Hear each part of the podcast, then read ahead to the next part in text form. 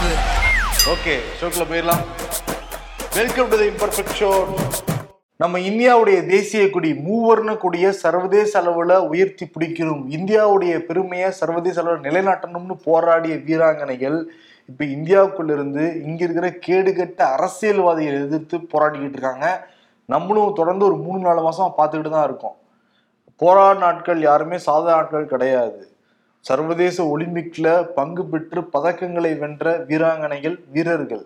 Rio ஒலிம்பிக்ல கலந்துக்கிட்டவங்க காமன்வெல்த்ல கலந்து கலந்துக்கிட்டவங்க இந்த மாதிரி சர்வதேச அளவில் இந்தியாவுக்காக போராடி வெற்றி பெற்ற வீரர் வீராங்கனைகள் மல்யுத்த சம்மையான தலைவர் மேல குற்றச்சாட்டு வைக்கிறாங்க. அவர் வந்து பாலியல் தொந்தரவு பண்றாரு. நிறைய பேரை பாலியல் சீண்டலுக்கு உள்ளாக்கி இருக்காரு அவர் மேலே நடவடிக்கை எடுங்க அப்படின்னு சொல்லிட்டு. இது ஒரு அவங்க அநீதி இழைக்கப்பட்டுச்சுன்னா கோரிக்கை வைக்க தானே செய்வாங்க பட் இந்த அரசாங்கம் கண்டும் காணாம இருந்தது.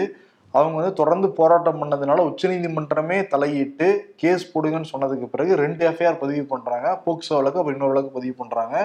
அதுக்கப்புறமும் எந்த விதமான நடவடிக்கையும் கிடையாது. அதுக்கு முன்னாடி கூட மேரி கோம் தலைமையில ஒரு குழு அமைச்சாங்க விசாரிச்சாங்க. அந்த குழு விசாரணை அறிக்கை என்ன ஆச்சுங்கிறது தெரியல. அதனால மீண்டும் இந்த வீராங்கனைகள் பிரிஜ்பூஷன் சரண் சிங் அப்படிங்கிற அந்த எம்பி மேல நீங்க நிச்சயம் தண்டனை கொடுத்தே ஆகணும் அவங்க நடவடிக்கை எடுத்தே ஆகணும்னு சொல்லிட்டு தொடர்ந்து போராட்டம் நடந்துட்டே இருந்தது. புதிய நாடாளுமன்றம் அந்த செங்கோலை தூக்கி நிப்பாட்டினாங்கல்ல. அன்னைக்கு நாடாளுமன்றத்தை நோக்கி அந்த புதிய நாடாளுமன்றத்தை நோக்கி நாங்க போக போறோம்னு சொன்ன உடனே அன்னைக்கு உடனே கைது பண்ணி ஏழு வழக்குகள் போராடின வீராங்கனைகள் எங்களுக்கு நியாயம் வேணும் எங்களுக்கு நீதி வேணும்னு கேட்ட வீராங்கனைகள் மேல ஏழு வழக்குகள் ஏழு மணி நேரத்துல போடப்படுது. ஆனா அவர் மேல ரெண்டு வழக்குகள் போடுற போறதுக்கு மூணு நாலு மாசம் ஆகுது. இப்ப நேற்று வந்து கடைசியில இது சொல்றதுக்கே வேதனையா இருக்கு அந்த எவ்வளோ அவங்க அவங்க சொல்றாங்க எங்களுடைய வாழ்வும் எங்களுடைய ஆன்மம் எல்லாமே அந்த பதக்கம் தான் அந்த பதக்கமே எங்களுக்கு வேணாம் நாங்க கங்கையில தூக்கி வீச போறோம்னு சொல்லிட்டு ஹரிதுவாளர் கங்கையில தூக்கி வீச போறோம்னு சொல்லிட்டு.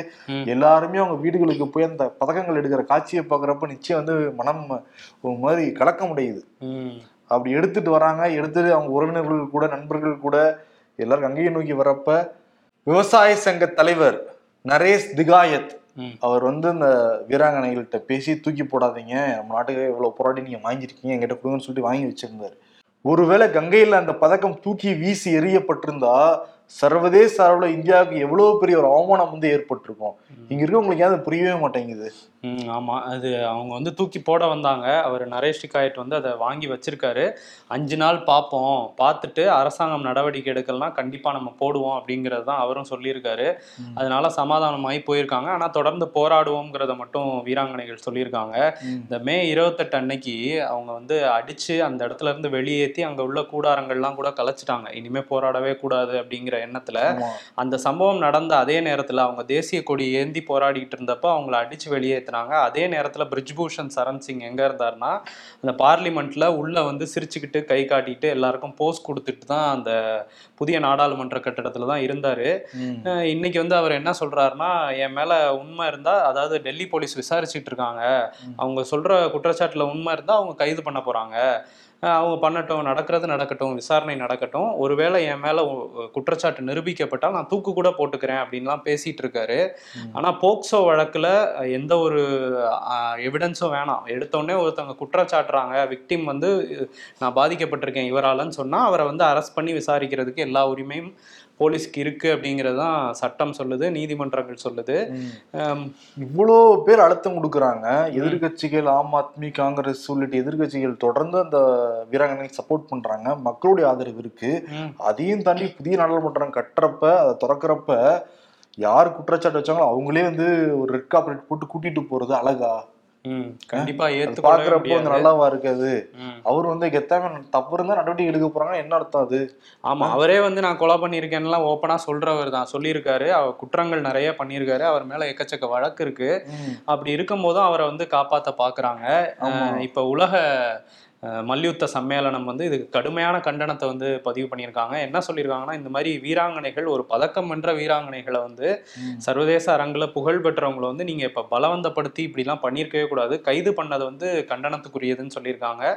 உரிய முறையில் இதை விசாரிக்கணும். இந்திய அரசு. இது எங்களுக்கு ரொம்ப ஏமாற்றமா இருக்கு. இதை பார்க்கும்போதே ஏமாற்றமா இருக்கு அப்படின்னு சொல்லியிருக்காங்க. நாங்களும் வருவோம். நாங்களும் இந்த வீராங்கனைகள் கூட பேச்சுவார்த்தை நடத்துவோம் அப்படிங்கறதையும் சொல்லியிருக்காங்க. சர்வதேச அளவுல இந்த விவகாரம் தொடர்ந்து கவனிக்கப்பட்டுக்கிட்டே இருக்கு. அது இந்திய அரசாங்கத்துக்கு புரியுதா இல்லைங்கிறதே தெரியல. இன்னொன்று வந்து பிரதமர் மோடி சொல்லியிருந்தாரு. சாக்சி எல்லாம் பார்த்து இந்தியாவுடைய மகள்கள் நீங்க அப்படின்லாம் சொல்லியிருந்தாரு. சொன்னது மட்டும் இல்லாம அதை வச்சு விளம்பரம்லாம் பண்ணிக்கிட்டாங்க. விளம்பரம்லாம் பண்ணாங்கல்ல. ஒரு மகளுக்கு அநீதி இழைக்கப்பட்டுச்சுன்னா தந்தை வந்து பார்த்துட்டும் பார்க்காமயா இருப்பாங்க. இவர் பாக்குறது கூட இல்ல. பார்க்காம தான் இருக்காரு தொடர்ந்து. அவங்க வேற சொல்றாங்க. இந்த பதக்கங்களை வந்து நாங்க பிரதமர்கிட்ட கொடுத்துருக்கலாம் இல்ல குடியரசுத் தலைவரோட கொடுத்துருக்கலாம். அங்க நாங்க போராட்டம் பண்ற இடத்துல இருந்து ரெண்டு கிலோமீட்டர் தான் குடியரசுத் தலைவருடைய அலுவலகமே இருக்கு. ஆனா அவங்க எல்லாம் கண்டுக்கவே கிடையாது. பிரதமர் அலுவலகம் பக்கத்துல தான் இருக்கு இதை பத்தி வாயோட திறக்கவே மாட்டேங்கிறாரு அப்படிங்கிறாங்க. அப்ப கூச்சமேல அவன் எப்படி ஒரு மகள்கள்னு அவர் சொல்றாரு? சொல்றாரு. அது மட்டும் இல்லாம சரி இந்த பதக்கம் வாங்கினவன உடனடியா நேரடியா கூப்பிட்டு பார்த்தாங்கல்ல. இப்ப இவ்வளவு நாள் போராடிட்டு இருக்காங்க. என்னன்னாது யாராவது அரசு தரப்புல இருந்து போய் கேட்டாங்களான்னா அதுவும் கேட்கல கேட்கல. வாயை திறக்க மாட்டேங்கிறாங்க. பத்திரிகை கேள்வி கேட்டாங்கன்னா. முதல்ல வாய் திறக்காம இருந்தாங்க இப்ப பயந்து ஓட ஆரம்பிச்சுட்டாங்க. மீனாட்சி லேகி அப்படிங்கிற மத்திய அமைச்சர்கிட்ட இதை கேள்வி கேட்கிறாங்க.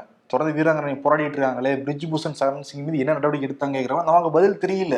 பதில் தெரிஞ்சதானே சொல்ல முடியும். நடவடிக்கை எடுக்கலங்கிறது எல்லாருக்குமே தெரியும். ஊழலுக்கு தெரியும்ல. ஆமா. ஓட்டம் பிடிக்கிறாங்க பத்திரிகையாளரை பார்த்து. ஆமா. அதனாலதான் சில பேர் பத்திரிகையாளர் சந்திக்கவே மறுக்கிறாங்க போல ஓட வேண்டியது இருக்கும்ல. இல்லாட்டி ஓ மை காடுங்கிற சொல்ல வேண்டியது இருக்கும்ல. ஆமா. ஓமை காடுங்கிறத அவங்க சொல்லல. ஆனா வந்து கடைசியா கார் கண்ணாடியை ஏத்தணுங்கிறதுக்காக மைக்கை வந்து தள்ளி விடும்போது என்ன சொல்லியிருக்காங்கன்னா சட்டப்படி நடவடிக்கை எடுக்காங்க அப்படின்றாங்க. என்னதான் நடவடிக்கை எடுத்திருக்காங்கன்னா இதுவரை எந்த நடவடிக்கையும் எடுக்கலைங்கிறது தான் நம்ம பார்த்துட்டு இருக்கோம். டெல்லி போலீஸுமே ஆதாரம் இல்லைன்னு சொல்லிட்டு இருக்காங்க. போக்சோக்கு ஆதாரமே தேவையில்லை. உடனடியா கைது பண்ணலாங்கிறத உச்சநீதிமன்றத்தோட மூத்த வழக்கறிஞர் கபில் சிபல் வந்து சொல்லியிருக்காரு. அவர் வந்து ஏன் இது வந்து பாஜக காரங்களுக்கு மட்டும் பொருந்தாது போல இந்த போக்சோ வழக்கு அப்படிங்கிறத சொல்லியிருக்காரு. இன்னொன்று அந்த உலக மல்யுத்த சம்மேளனம் இருக்காங்கல்ல அவங்க ஒரு எச்சரிக்கை மாதிரி ஒரு விஷயத்த சொல்லியிருக்காங்க. இப்போ அந்த மல்யுத்த இந்திய மல்யுத்த சம்மேளனத்தோட நிர்வாக குழு வந்து கலைக்கப்பட்டுச்சு. அதோட தேர்தலை வந்து நாங்கள் நாற்பத்தைந்து நாட்களுக்குள்ள நடத்தி முடிக்கணும் அப்படின்னு மத்திய விளையாட்டுத்துறை அமைச்சகம் சொல்லியிருந்தாங்க. அந்த நாற்பத்தைந்து நாட்கள் போய்கிட்டே இருக்கு. இப்போ வரையும் தேர்தலுக்கான வேலைகள் ஆரம்பிக்காதனால என்ன சொல்லியிருக்காங்கன்னா அதுக்குள்ள நீங்க நடத்தி முடிக்கலனா ம். இந்திய மல்யுத்த சம்மேளனங்கிறதே நாங்க கலைச்சிருவோம். இனிமே வந்து அங்கிருந்து வீரர்கள் வந்தா தனி கொடியில வந்து கலந்துகட்டுங்கிற விஷயத்த சொல்லியிருக்காங்க. எவ்வளவு பெரிய அவமானம் இந்திய அரசுக்கு? ம், நீங்க புதிய நாடாளுமன்றம் கட்டினா மட்டும் சர்வதேச அளவுல உங்களோட மதிப்பு உயருமா. எல்லா இடங்கள்லயும் ஒரு சமத்துவம் நிலவனா மட்டும்தானே எல்லா பக்கமும் ஒரு நீதி இருந்து கிடைச்சா மட்டும்தானே எல்லா பக்கமும் சர்வதேச கவனிக்கப்படுவீங்க? உயர்த்தி நீங்க பேசப்படுவீங்க.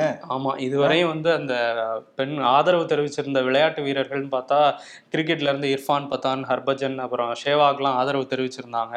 இப்ப அனில் கும்ப்ளே ஆதரவு தெரிவிச்சிருக்காரு. இது பேச்சுவார்த்தை மூலமாக சும்மாவே வந்து தீர்வு காண முடியும். ரெண்டு தரப்பு உட்காந்து பேசுங்க. சீக்கிரம் வந்து முடிவு கொண்டு வாங்கன்னு அவர் வந்து வச்சிருக்காரு. சாக்சி மாலிக் வந்து அழுது கதறாங்க. வினேஷ் போகத் வந்து அவங்களால முடியல. அதை யாருமே பார்க்க மாட்டேங்கிறாங்க. ரெண்டு நாளைக்கு முன்னாடி ஐபிஎல்ல வந்து தோனி லைட்டா ஜெயிச்ச உடனே ஒரு மாதிரி மனமுருகி ஒரு மாதிரி கண்ணில் கலங்குனாரு. அதெல்லாம் ஷேர் பண்ணிட்டு இருக்காங்க. அரசியல்வாதியெல்லாம் கொண்டாடிட்டு இருக்காங்க அந்த இதெல்லாமே. பட் இவங்க கண் கலங்குறது யாரு கண்ணுக்கும் பாக்குறது இல்லையா பிஜேபிக்காரங்க யாரும் காதுல விழுக மாட்டேங்குதா? இல்ல கண்ணில் தெரிய மாட்டேங்குதா? தெரியுது. அங்க ஒரு குற்றம் ஏதோ நடந்திருக்கு அப்படிங்கிறதுனால தான் மறைக்க பாக்குறாங்கிறது தான் இவ்வளவு தெரியுது இதெல்லாம் பார்க்கும்போது. இன்னொரு பக்கம் இந்த நடவடிக்கை எடுக்கலைன்னா கண்டிப்பா இது பெரிய அளவுல வெடிக்குங்கிறது மட்டும் கண்டிப்பா தெரியுது இப்ப பார்க்கும்போதே. மத்திய பிரதேசத்துல வந்து சிவராஜ் சிங் சவுகான் தலைமையிலான பாஜக அரசு வந்து நடந்துட்டு இருக்கு அங்க வந்து உஜ்ஜயினி நகர்ல வந்து பன்னெண்டு ஜோதிர்லிங்கத்துல ஒன்னான மகாகாலேஸ்வர் அப்படிங்கிற கோயில் வந்து அங்க இருக்கு. அங்க வந்து இப்பதான் போன ஆண்டு வந்து மோடி ஒரு விஷயத்தை திறந்து வச்சார். அங்க நிறைய சிலைகள் வந்து புதுசா கட்டியிருந்தாங்க. அதுல சில திறந்து வச்சார் மோடி. இப்போ அதுல வந்து ஏழு சப்த ரிஷிகளோட சிலைகள் அங்க இருந்தது. அங்க வீசின பலத்த காத்துல வந்து ஆறு சப்த ரிஷிகளோட சிலை வந்து உடைஞ்சு கீழே விழுந்திருக்கு. அது வந்து நூற்றுக்கணக்கான கோடி செலவு பண்ணி தான் அந்த திட்டத்தை வந்து அமல்படுத்துனாங்க. எட்நூத்தம்பது கோடி அந்த சிலைகள் எல்லாமே. எட்நூத்தம்பது கோடிகள் ஒரு காத்துக்கே தாங்க முடியாம இருக்கு. இப்ப அந்த ஐபிஎல் மேட்ச் நடந்துச்சுல ஃபைனல்ல மழை வந்துச்சுல. தண்ணி போறது கூட. ம். ஏதோ செயற்கை அருவி மாதிரி படியில இருந்து கொட்டிக்கிட்டு இருக்கு ஆமா அதான் குஜராத் மாடல்? அதுவும் வந்து நரேந்திர மோடி ஸ்டேடியம் தான். அதுக்கு வெளியிலயும் இருந்தது உள்ளேயும் அயன்லாம் பண்ணிட்டு இருந்தாங்க. ஆமா. இதெல்லாம் டெக்னாலஜி வச்சிருக்காங்க பத்தியா இல்லையா? ஆமா. இப்போ வந்து காங்கிரஸ் இதை கையில எடுத்திருக்காங்க. ஏற்கனவே மத்திய பிரதேசத்துல தேர்தல் வரப்போறதுனால அங்க ஆட்சியை பிடிக்கிறதுக்காக காங்கிரஸ் வந்து பயங்கரமா வேலை பார்த்துட்டு இருக்காங்க. கர்நாடகா மாதிரி அங்கேயும் நூத்தம்பது தொகுதிகள் ஜெயிக்கணும்னு ராகுல் காந்தி சொல்லியிருக்காரு. அதுக்கான வேலைகள்லாம் போயிட்டு இருக்கும்போது இந்த மாதிரி ஒரு சம்பவம் கிடைச்ச உடனே பாருங்க இவங்க திட்டம்லாம் எப்படி இருக்கு? ஊழல் தான் பண்ணியிருக்காங்க. அந்த எண்ணூத்தம்பது கோடி செலவு பண்ணலங்கிற மாதிரி அவங்க சொல்றாங்க. அந்த பிரச்சனை அடங்குறதுக்குள்ள இன்னொரு பிரச்சனை பிரச்சனை வந்திருக்கு. அங்க வந்து ரெண்டாயிரத்தி ஆறுல இருந்து கன்னியா விவாக யோஜனான்னு ஒரு திட்டம் அதுல வந்து இலவச திருமணங்கள்லாம் பண்ணி வச்சுட்டு இருந்திருக்காங்க ஜோடிகளுக்கு. அது மாதிரி இந்த வாட்டி வந்து முதல்வர் சிவராஜ் சிங் சவுகான் தலைமையில திருமணங்கள் இருநூத்தி தொண்ணூத்தாறு ஜோடிகளுக்கு நடந்திருக்கு. அதுல gift பாக்ஸ் வந்து கொடுப்பாங்களாம். அந்த gift பாக்ஸ்ல எப்பவும் வந்து அந்த அழகு சாதன பொருட்கள் வீட்டுக்கு தேவையான சின்ன சின்ன பொருட்கள்லாம் இருக்குமா. இப்போ என்னன்னா அதுல வந்து ஆணுரையும் கருத்தடை மாத்திரைகளும் இருந்திருக்கு. கல்யாணம் ஆகும்போதே இதை கொடுத்துருக்காங்க அப்படிங்கிற மாதிரி ஒரு குற்றச்சாட்டு எழுந்திருக்கு. காங்கிரஸும் இதை திரும்ப கையில் எடுத்திருக்காங்க. திரும்ப அடி மேல அடியா வந்து மத்திய பிரதேசத்துல விழுந்துட்டு இருக்கு அவர் வந்து சிவராஜ் சிங் சௌகான் இருக்கார்ல அவருக்கு ஒரு பேர் வச்சிருக்காங்க. யோகி ஆதித்யநாத்தை வந்து புல்டோசர் பாபான்னு கூப்பிட்டுட்டு இருந்தாங்கல்ல அங்க உள்ள பாஜக காரங்களாம் இவரை புல்டோசர் மாமான்னு கூப்பிடுறாங்க. பேனர்லாம் வச்சு அது மாமா? பாபா இதெல்லாம் பண்றாங்க கல்யாணம் வேற பண்ணி வைக்கிறாருங்கிற. ஆனா ஒண்ணே ஒண்ணுதான். கல்யாணம் பண்ணி வச்சா ஹஸ்பண்ட் ஒய்ஃப் ஒண்ணா இருக்கணும். ஒய்ஃப் விட்டு கணவர் ஓடி போக கூடாது பொதுவா சொல்றேன். ராகுல் காந்தி அமெரிக்காவுக்கு போயிருக்காரு. கலிபோர்னியா யூனிவர்சிட்டியில பேசுறப்ப முதல் பாலே சிக்ஸர் தான். பயங்கரமா கீழே உட்காந்தவங்களும் இன்ட்ராக்ட் பண்ண ஆரம்பிச்சிட்டாங்க அவருடைய ஸ்பீச்சை கேட்டுட்டு. விசில்லாம் அடிக்கிறாங்களே. ஆமா. சோசியல் மீடியால பயங்கரமா ஷேர் ஆயிட்டு இருந்துச்சு அவருடைய பேச்சு. என்ன சொல்லியிருந்தாருன்னா சில பேர் இந்தியாவுல அவங்களுக்கு எல்லாமே செய்ய நினைச்சுக்கிட்டு இருக்காங்க. எந்த டாபிக் விட்டு வைக்கிறது கிடையாது. விஞ்ஞானிகளுக்கே விஞ்ஞானம் வந்து கிளாஸ் எடுக்கிறாங்க. ராணுவத்தினருக்கே வந்து எப்படி போர் பண்ணணுங்கிற சொல்லி கொடுக்குறாங்க. வரலாற்று ஆசிரியர்களை வரலாற்று படம்லாம் எடுக்கிறாங்க. கடவுளே பக்கத்துல வந்து உட்கார்ந்தாங்கன்னா எப்படி தெரியுமா அந்த பிரபஞ்சம் இயங்குதுன்னு சொல்லிட்டு உதாரணம் விடுறாங்க? மோடியும் அப்படிப்பட்ட ஒரு நபர் தான் பிரபஞ்சம் எப்படி தெரியுமா இயங்குகிறதுன்னு சொல்லிட்டு கடவுள் கிளாஸ் எடுக்க போறான். கடவுள் டைம் குழம்பி போவாராம் ம், கடவுளே கன்ஃபியூஸ் பண்ணிடுவாங்கங்கிற மாதிரி பேசியிருக்காரு. நிறைய கேள்விகள் கேட்டாங்க. தமிழ் மொழி பத்தி கேட்டாங்க. அதுக்கு வந்து அச்சுறுத்தல் வருதுன்னுலாம் கேட்டாங்க. தமிழ் மொழிக்கு எந்த அச்சுறுத்தல் வந்தாலும் நான் வந்து முன்னாடி நிப்பேன்லாம் பேசியிருக்காரு. ராகுல் காந்தி பத்தி பேசும்போது கர்நாடகா காங்கிரஸ்ல வந்து அந்த பதவியேற்பு விழாக்கு வந்து தமிழ்நாடு முதலமைச்சர் மு க ஸ்டாலின் வந்து போயிருந்தார்ல. இப்போ கட்டி பிடிச்சி வரவேற்றார்ல டி கே சிவகுமார் அங்க துணை முதலமைச்சரா இருக்கவர். அவர் என்ன பண்ணியிருக்காருன்னா முதல் உத்தரவே பயங்கரமா போட்டிருக்காரு அதிகாரிகளுக்கெல்லாம். சீக்கிரமா வந்து மேகதாது அணையை வந்து நம்ம கட்டணும் அப்படின்னு சொல்லியிருக்காராம். இது தொடர்பா வந்து நான் டெல்லிக்கு போய் மத்திய அமைச்சர்கள்லாம் பார்க்க போறேன்னு வேற பேட்டி வேற கொடுத்துருக்காரு. இது வந்து இப்ப தமிழ்நாடு அரசியல்லையும் பேசு பொருளா இருக்கு. இங்க. வந்து துரைமுருகன் இருக்காருல்ல நீர்வளத்துறை அமைச்சர். அவர்கிட்ட வந்து என்ன சொல்லியிருக்காருன்னா கண்டனம் தெரிவிச்சிருக்காரு. அவர் வேற ஏதாவது வேலை பண்ணுவாருன்னு தான் நினைச்சோம் பதவி ஏற்கும்போது இப்ப இந்த வேலையை பண்ணிட்டு இருக்காரு. அவர் வந்து கர்நாடக அரசுக்கு வந்து மற்ற மாநிலங்கள் அதாவது பக்கத்துல உள்ள மாநிலங்களோட நல்ல நட்புறவு வச்சுக்கணுங்கிற எண்ணம் இல்லை போல அப்படிங்கிற மாதிரி கடுமையாவே பேசியிருக்காரு. அவர் கிளாஸ்லாம் எடுக்கிறது இருக்கட்டும். முதல்ல இங்க பாலாறு காணாம போய்கிட்டு இருக்கு வேலூர்ல. அது நீர்வளத்துறை அமைச்சர் அதை பார்க்கணும். ஆமா அதையும் பார்க்கணும் இதையும் பார்க்கணும். என்ன பண்ணுவாங்கன்னு தெரியல. ஆனா கே எஸ் அழகிரி வந்துட்டாரு. நாங்க விட மாட்டோம். அந்த மூணு பேரை கூட்டு போய் என்ன தடுத்துருவாருன்னு நினைக்கிறேன். நாங்க விட மாட்டோம். மேகதாது தமிழ்நாடு காங்கிரஸ் விடாது அப்படின்ற. தேசிய கட்சிகள்கிட்ட தான் பிரச்சனை. மாநிலத்துக்கு மாநிலம் கொள்கை வச்சுப்பாங்க. கேட்டா தேசிய கட்சிகள் அப்படிங்கறத வச்சுப்பாங்க. ஆமா. அதான் இப்ப வந்து ஸ்டாலினை பத்தி சொன்னேன்ல. ம். கேட் சிவகுமார் வந்து மேடையில கூப்பிட்டு வச்சு கட்டி கட்டியெல்லாம் பிடிச்சாரு. பிடிச்செல்லாம் பண்ணாருன்ட்டு. அவர் ஜப்பான்ல இருந்து கிளம்பி இன்னைக்கு வந்து சென்னை வந்துடுவாரு நள்ளிரவுல. வந்ததுக்கு பிறகு நாளைக்கே ஒரு மீட்டிங் அரவிந்த் கெஜ்ரிவால் வராராம்.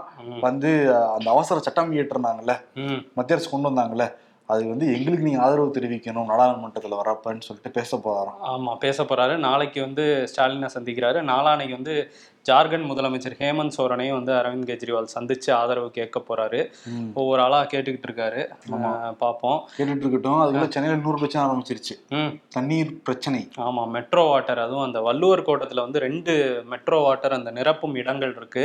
அதுல ஒரு இடத்துல வந்து ரொம்ப நாளா செயல்பாடுல இல்லையா? அதனால ஒரு பக்கமே வந்து எல்லா லாரியும் வந்து வந்துட்டு போறதுனால ரொம்ப பெரிய கியூ இருந்திருக்கு. அதுல தண்ணி கிடைக்கிறதுலயும் ரொம்ப தாமதமாயிருக்கு. இதனால வந்து கடுப்பான லாரி உரிமையாளர்கள்லாம் என்ன பண்ணிட்டாங்கன்னா நாங்க ஸ்ட்ரைக் பண்றோம் அப்படின்னு சொல்லி திடீர்னு ஸ்ட்ரைக் பண்ணிட்டாங்க. இதனால வந்து தண்ணி விநியோகம் வந்து இந்த கிரீன்வேஸ் சாலை திருவான்மையூர் அந்த அந்த ஏரியாக்கள்லாம் வந்து தண்ணியே வரல. மெட்ரோ வாட்டர் வராதனால மக்கள் ரொம்ப கஷ்டப்பட்டிருக்காங்க.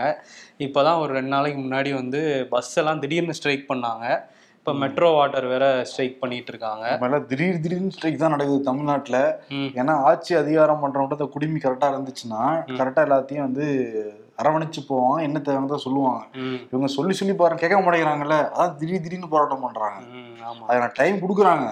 அவங்க காதுலயே போட்டுக்கிறது இல்ல அது. ஆமா. இன்னொன்னு இதுல என்னன்னா குடிநீரும் சரி அந்த போக்குவரத்து பிரச்சனையும் சரி ரொம்ப அத்தியாவசியமான தேவையா இருக்குது. அதுலயே இப்படி ஒரு பிரச்சனை வருதுங்கும் போது இதெல்லாம் கண்டிப்பா கவனிக்கணும் உடனடியா கவனிக்கணும். இன்னொரு முக்கியமான அத்தியாவசியம் மருத்துவம் தான் இப்போ நேற்று வந்து ராஜீவ்காந்தி மருத்துவமனையில் ஒரு சம்பவம் நடந்திருக்கு. பாலாஜி அப்படிங்கிற நபருக்கு வந்து உடம்பு சரியாமல் போயிருக்கு. ட்ரீட்மெண்ட் பார்க்க வந்துருக்காரு அப்போ என்ன பண்ணியிருக்காரு கத்திரிக்கோல் எடுத்து சூர்யா அப்படிங்கிற பயிற்சி மருத்துவர் கழுத்துலேயே வந்து குத்திருக்காரு. உடனே வந்து பயந்து போய் நேற்று பயிற்சி மருத்துவர்கள் அவங்க வந்து திடீர் போராட்டத்தில் வந்து ஈடுபட்டிருக்காங்க. ககன்தீப் சிங் சுகாதாரத்துறை செயலாளர்கிட்ட முறையிட்டிருக்காங்க. எங்களுக்கு வந்து போதிய பாதுகாப்பு நீங்கள் வந்து கொடுக்கணும் அப்படின்னு சொல்லிட்டு ஒரு ரெண்டு மணி நேரம் வந்து ஸ்ட்ரைக் நடந்த உடனே எங்கள் ராஜீவ்காந்தி மருத்துவமனையில் நோயாளிகள் எல்லாருமே பாதிக்கப்பட்டிருக்காங்க. ஏன்னா இப்போதான் பார்த்தோம் கேரளால ட்ரீட்மெண்ட்டுக்கு போன ஒரு குற்றவாளி அங்க இருக்கிற மருத்துவரை வந்து சரமாரியா குத்தியே ஸ்பாட்லயே வந்து கொண்டுட்டான். அதனால பாடம் கத்துக்கிட்டு சேஃப்டி முக்கியம். டாக்டரோட சேஃப்டி முக்கியம். நம்ம உயிரை காப்பாத்துறாங்க. அவங்களுடைய உயிருக்கு எந்த அச்சுறுத்தலும் வரக்கூடாதுல்ல? ஆமா கண்டிப்பா. அவங்க வந்து அதான் துப்பாக்கி ஏந்திய பா போலீஸ் பாதுகாப்பு கொடுங்க அரசு மருத்துவமனைகளுக்குன்னு கேட்டிருக்காங்க. ஏன்னா மன அழுத்தத்தோட வரவங்க வந்து எப்படி நடந்துக்கிறாங்கங்கிறதே கணிக்க முடியல அப்படிங்கிற மாதிரியும் சொல்லியிருக்காங்க. ஆனா தமிழ்நாட்டுல போறேன் கடந்த மூன்று நாட்களாக. மூணு அத்தியாவசிய சேவை செய்யறவங்க போராட்டம் பண்றாங்க. திடீர் போராட்டம் பண்ணிருக்காங்க. எல்லாம் திடீர் திடீர்னு நடக்குது. சரி முதல்வர் வந்து நாளைக்கு வந்து என்ன பண்றாருன்னு பார்ப்போம். அவர் இங்க வந்துட்டு ஆனா அவருக்கு இன்னொரு தலைவலியும் இருக்குல்ல. செந்தில் பாலாஜி தொடர்புடைய இடங்கள்ல தொடர்ச்சியா ரைடு நடந்துட்டே ஆமாப்பா. இன்னைக்கு வேற ஏழு இடங்கள் வந்து நடந்துகிட்டு இருக்கான். வடக்கு காந்தி கிராமத்துல ஒரு டாக்டர் வீடு அப்புறம் அவரோட நண்பர்கள் வீடு எம்சி சங்கருடைய அலுவலகம்லாம் பூட்டி சீல் வைக்கப்பட்டிருக்கு. அதே மாதிரி அசோக். அவருடைய தம்பி அவருடைய அலுவலகம் வந்து பூட்டி சீல் வைக்கப்பட்டிருக்கு ஆமா. அந்த புதிய கட்டடம் கட்டிக்கிட்டு இருக்காருல்ல? அந்த கட்டடமும் வந்து இப்ப நடக்குமா நடக்காதாங்கிற மாதிரி தான் இருக்கான். ஆமா அந்த புது வீடு ஒண்ணு கரூர் பைபாஸ்ல கட்டுறது அவருக்கு தலைவலியா மாறி இருக்கு அந்த தம்பி அசோக்குக்கு வந்து சம்மன் அனுப்பிச்சிருக்காங்க அப்படின்னு சொல்லியிருந்தோம்ல அதுல வந்து அவர் வந்து ப- கொஞ்சம் கால அவகாசம் கேட்டிருக்காராம் ஆஜராகிறதுக்கு. அந்த மாதிரி ஒரு தகவல் வந்திருக்கு. வந்திருக்கு. ஏன்னா ஒரு வீட்டுல பெல் அடிச்சப்பே காலாவாசம் கேட்டுட்டு இருந்தார் உள்ளுக்குள்ள உட்காந்து சூரிய குதிச்சாங்க அதை பெரிய குற்றச்சாட்டா பண்ணிட்டு இருந்தாங்க. இப்போ இல்ல உள்ளுக்குள்ள வெளியில வந்து நிக்கிறாங்கன்னாலே உள்ளுக்குள்ள ஏதாவது டாக்குமெண்ட் எரிச்சிட்டா டாக்குமெண்ட் போயிடும்ல. ரொம்ப நேரம் தூங்கி முடிக்கிற வரைக்கும் டைமா கொடுப்பாங்க. அஞ்சு நிமிஷம் பத்து நிமிஷம் இருக்கலாம் வெளியே. இப்போ வந்து அது என்ன ஒரு முடிவுக்கு வந்ததுக்கு அப்புறம் தான் வந்து வருமான வரித்துறையில இருந்து அபிஷியலா என்னென்ன கைப்பற்றி இருக்கோம்னு சொல்லுவாங்க. ஆமா கடந்த ஆறு நாட்களா நடந்துகிட்டு இருக்குப்பா. செந்தில் பாலாஜி தொடர்புடைய இடங்கள்ல. ஏன்னா அவர் தான் குங்கு பில்ட்டுக்கெல்லாம் கூட நிறைய சப்ளை எல்லாம் பண்ணிக்கிட்டு இருந்தாரு. இப்போ கிட்டத்தட்ட எல்லாமே செக்மேட் ஆன மாதிரி தான் இருக்கு. இருக்கு ஆமா. அண்ணாமலை ரொம்ப ஹாப்பி ஆயிருவார். ம். அண்ணாமலை ஒரு பில்லு கேட்டா நீ எங்க வீட்ல வந்து எல்லா பில்லையும் எடுக்கிறீங்களாங்கிற மாதிரி சண்டையெல்லாம் போட்டிருக்காங்க ட்விட்டர்ல பங்காளி சண்டைப்பா முடியவே முடியாதுப்பா பாஜக பத்தி பேசும்போது இன்னொரு செய்தியும் இருக்கு. பாஜகல வந்து மின்ட் ரமேஷ்னு ஒருத்தர் இருக்காராம். மின்ட் ரமேஷ் இந்த மாதிரி அடைமொழி வச்சிருக்கவங்க தான் பாஜகல நிறைய பேர் இருக்காங்க. அதான் முதல் தகுதி. அவங்க பொறுப்பு கொடுத்துருப்பாங்களே. பாஜக நெசவாளர் பிரிவோட மாநில செயலாளர் அவரு. இவர் வந்து நாராயணி அப்படிங்கிற ஒருத்தவங்க வந்து வீடு விற்கணும் அதாவது இடம் விற்கணும்னு சொல்லி பார்த்துட்டு இருக்காங்க. சென்னை வில்லிவாக்கத்துல இருக்காங்க இவங்க. அவங்க ஒரு ஐந்து கோடி ரூபா மதிப்புள்ள ஒரு இடத்த வந்து விற்கணும் அப்படின்னு பார்த்துட்டு இருக்கும்போது அதுல இவருக்கு மூலியமா விற்கலான்னு போயிருக்காங்க. இவரும் நான் பண்ணித்தரேன் அப்படின்லாம் சொல்லியிருக்காரு. அதுக்கப்புறம் கமிஷன் அடிப்படையில் நான் பண்ணித்தரேன்னு சொல்லியிருக்காரு. அதுக்குள்ள வந்து வேற ஒரு பார்ட்டிக்கு அவங்க வீட்டை வித்துட்டாங்க. இதை தெரிஞ்சுக்கிட்ட மின்ட் ரமேஷ் என்ன பண்ணியிருக்காரு? அவரோட ஃப்ரெண்டு நாகர்கோயில் மகேஷுங்கிறவரையும் கூட்டிட்டு அந்த நாராயணிங்கிற வீட்டுக்கு அவங்க வீட்டுக்கு போய் அங்க வந்து மிரட்டியிருக்காரு. மிரட்டிட்டு அங்க வீட்டுல இருந்த நாற்பத்தஞ்சு லட்ச ரூபாய் பணத்தை பறிச்சுட்டு கிளம்பியிருக்காங்க. இதை திரும்பி கேட்கும்போது கொலை மிரட்டல்லாம் விடுத்திருக்காரு. இதுக்கெல்லாம் வெளியே புகார் சொன்னீங்கன்னா அவ்வளோதாங்கிற மாதிரி. அப்புறம் இப்போ போலீஸ்ல வந்து வழக்கு போட்டு இப்போ அவரை கைது பண்ணியிருக்காங்க. இது தொடர்ச்சியா அந்த பாஜகவில் உள்ளவங்கலாம் அந்த மாதிரி அடிக்கடி கைதாகிக்கிட்டே இருக்காங்க. இதெல்லாம் இந்த செய்தியெல்லாம் படிக்கிறாரா இல்லையான்னு தெரியல அண்ணாமலை. சிஎஸ்கே ஜெயிச்சதுக்காக. பிஜேபியோட காரிய கர்த்தர் தான் காரணம் அப்படின்னார்ல. இதுக்கும் அவர் சர்வதேச அளவுல இந்தியாவுடைய மானம் கப்பலேறிட்டு இருக்கிறதுக்கும் பிஜேபி காரியகர்த்தர் தான் காரணம். அது அண்ணாமலைக்கு தெரியாதா? தமிழ்நாட்டுல சொன்ன மாதிரி இந்த செய்தியெல்லாம் கேக்குறப்ப தமிழ்நாடு காரியகர்த்தர் தான் அதுக்கு வந்து காரணம். ஆனா இதெல்லாம் அவர் கண்ணுக்கு தெரியாது. ஆமா நேத்து கூட ஒரு ஆட்டோல ஏறி இருக்காருப்பா அந்த ஆட்டோ நிறைய புஸ்தகம் நியூஸ் பேப்பர்லாம் இருக்கான். அதெல்லாம் எடுத்து படிச்சிருக்காரு. நிச்சயம் இந்த மாதிரி செய்திகள் இருக்கும். அண்ணாமலை படிக்கணும். ஆமா இருபதாயிரம் புக்கு படிச்சிருக்காரு. இல்ல அந்த புக்கெல்லாம் இருக்கான்னு பார்த்திருப்பாரு. நம்ம படிச்ச இருபதாயிரம் புக்கு இந்த ஆட்டோல இருக்கா அப்படின்னு ஏறி பார்த்திருப்பாரு. இந்த மாதிரி அங்கங்க ஏதாவது பிலிம் காட்டுறாரே தவிர அந்த இதெல்லாம் கவனிக்க மாட்டேங்கிறாரு. படம் காட்டுறீங்க. ஆனா செயல்ல என்ன? ஒண்ணும் இல்லையே. ஆமா ஒரு படம் வேற நடிச்சாரு. பாத்தீங்களா அந்த படம்? கன்னடத்துல. நான் எதுக்குப்பா பாக்குறேன்? நான் ஏன் நடுராத்திரி நடுராத்திரிக்கு சுடுகாட்டுக்கு போறேன்? இருக்கிற இடமே பார்க்க முடியல இங்க? ஆமா. இவரு நம்ம ஆளுநர் இருக்காருல்ல ஆர் என் ரவி. அடுத்த மாசம் ஊட்டியில. துணைவேந்தர்களை எல்லாம் கூப்பிட்டு ஒரு மீட்டிங் போட போறாராம். இதுக்காக அந்த புதிய கல்விக் கொள்கைக்காக. அடுத்து ஆரம்பிச்சிருக்காரு. தான் சொல்றாங்க டிஎம்கே ஆட்கள். ஆனா ஸ்ட்ராங்கா முதல்ல சொல்லிட்டு இருந்தாங்களே இப்போ வந்து அதுலயும் நல்ல கருத்துக்கள்லாம் இருக்குன்னு சொல்ல ஆரம்பிச்சிருக்காங்க. அனைவரும் ஏத்துப்பான்னு நினைக்கிறேன் அவங்க. ஏத்துக்குவாங்களா? சரி பொன்முடி வேற சொன்னாரு துணைவேந்தர்கள்லாம் எங்க கிட்ட எதுவும் சொல்றதே கிடையாது. அதான் நாங்க நியமிக்கணும்லாம் சொல்லிட்டு இருந்தாரு அவர் அங்க ஊட்டியில போய் மீட்டிங்கே போறாரு ஆளுநர். ஊட்டியில அங்க வந்து என்ன சொல்ல போறாருன்னு தெரியல. அதுக்கப்புறம் ஒரு பஞ்சாயத்து வெடிக்கும். அதை நம்ம பொறுத்திருந்து பார்ப்போம் சரி இன்னைக்கு இன்னொரு மிக முக்கியமான ஒரு தினம். வேர்ல்டு நோ டொபாக்கோ டே ஆமா. புகையிலையினால ஏகப்பட்ட பிரச்சனைகள் தான் எல்லாருக்குமே. அதனால சர்வதேச அளவுல இந்த மே முப்பத்தொன்னு கொண்டாடிட்டு இருக்காங்க. ஆமா டபிள்யூஹெச்ஓல இருந்து அதை கொண்டாட ஒழிப்பு நாள். புகையிலை ஒழிப்பு நாள். ஆமா. அதனால கெட்டப்புல யார் இருந்தாலும் அதை விட்டுருங்க. ரொம்ப ரொம்ப மோசமானது. எப்படி வந்து குடி மோசமானதோ அதை விட மோசமானது புகை புகை புகையிலை ஏன்னா குடிக்கிறவன் கூட அவன் குடிச்சிட்டு அவன் அவனோட பாடி சிஸ்டமா டேமேஜ் ஆகி செத்து போயிருவாங்க. இது ஊதுறதுனால பக்கத்துல இருக்கவங்க எல்லாருக்கும் வேற கெடுதி எல்லாரும் சாவுடா அப்படிங்கிற மாதிரி இருக்கும் அதனால வந்து நிறுத்திக்கிங்க அப்படிங்கிறதுக்காக தான் இந்த டேவே கொண்டாடுறாங்க நிறுத்திக்கோங்க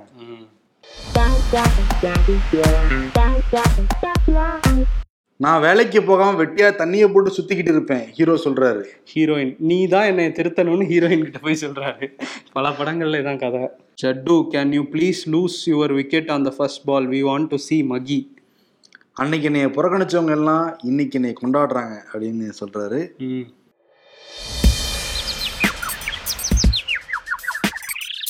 பயங்கரமான கிரிக்கெட் ஆர்வலரா இருக்கீங்க. வேர்ல்டு டெஸ்ட் சாம்பியன்ல இந்தியாவுக்கு சான்ஸ் எப்படி இருக்கு?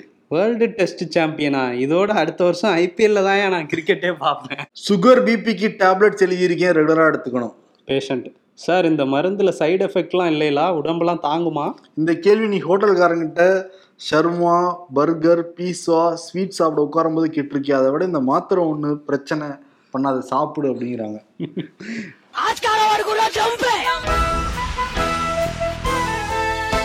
யாருக்கு விருதுனா மோடிக்கே கொடுத்துடலாம் மல்யுத்த வீராங்கனைகள் ரொம்ப மனசெல்லாம் வெறுத்து போய் அவங்க பதக்கத்தையே கங்கையில போற அளவுக்கு போயிட்டாங்க. இதான் டோட்டல் எக்ஸ்ட்ரீம்னு சொல்லுவாங்கல்ல. நாங்க சாகும் வரைக்கும் உண்ணாவிரதம் இருக்கையாங்கிற அளவுக்கு சொல்லிட்டாங்க அவங்க. இதுக்கு மேல அவங்க என்னதான் பண்ணுவாங்கன்னு தெரியல. நீதிக்காக நியாயத்துக்காக. ஆமா சில ஆனா என்ன அவர் பக்கத்துல தான் இருக்காரு. ஒரு கிலோமீட்டர் ஒன்றரை கிலோமீட்டர் தான் இருக்கு. ஜந்தர் மந்தர்ல இருந்து ரொம்ப பக்கம் தான் அந்த புதிய நாடாளுமன்றமும் பக்கம் தான் ஆனா அவர் காதல் விழுக மாட்டேங்குது தூங்கிட்டே இருக்காரு பிரதமர் மோடி. அதனால கும்பகர்ணன் அப்படிங்கிற விருதே மோடிக்கு வந்து கொடுத்துடலாம். ஆமா இனிமையாவது முழிச்சு இதுல ஒரு நடவடிக்கை எடுக்கிறாங்களான்னு பார்ப்போம். மகள்கள் அப்படின்னு நீங்க வாய் நிறைய கூப்பிட்டு ஒரு சொல்லா இருக்கக்கூடாது செயலா இருக்கணும். மகளுக்கு ஏதாவது தீங்கு ஏற்படுச்சுன்னா தங்கை தந்தை வந்து அதுக்கு முன்னாடியே தெரிஞ்சு உடனே வந்து ஆக்ஷன் எடுத்திருக்கணும். கண்டிப்பா? மனசு வேதனையா தான் இருக்கு. நன்றி. நன்றி.